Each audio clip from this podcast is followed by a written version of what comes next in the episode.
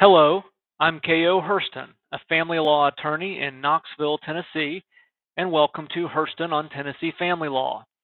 The written version of today's post appears on my blog, which is also called Herston on Tennessee Family Law. I hope you find it helpful.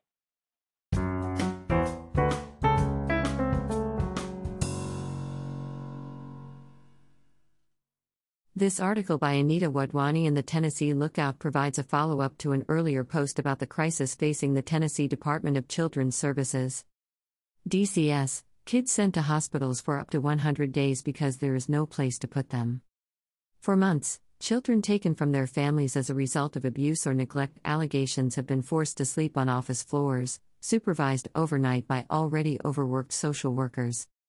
On Thursday, the Department of Children's Services chief asked Governor Bill Lee for a $156 million boost to the department's $1.1 billion budget to address the crisis in Tennessee's child welfare system. In doing so, Commissioner Margie Quin revealed a cascade of system wide failures, including some that have not been previously made public.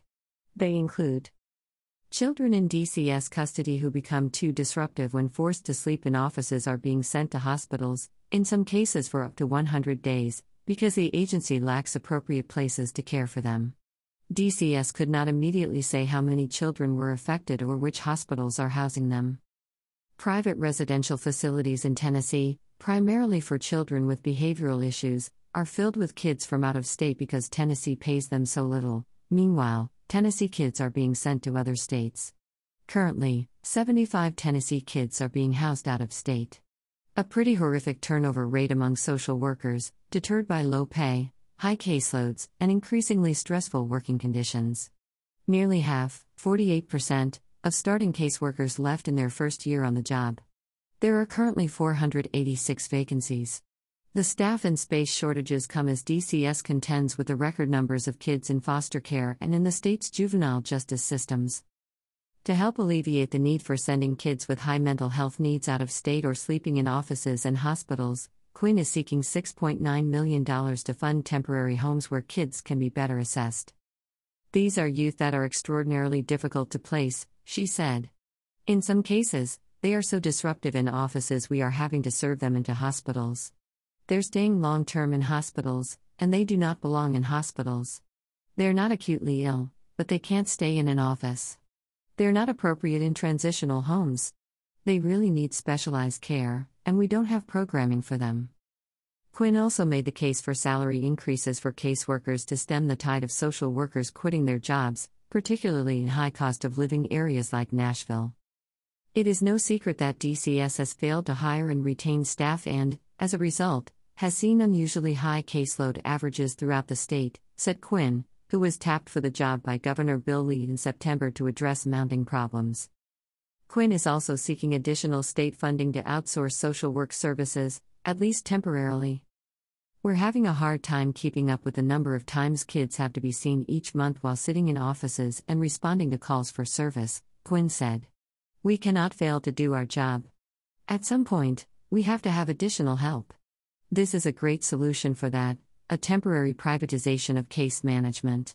We think that for two years this is a great solution for us.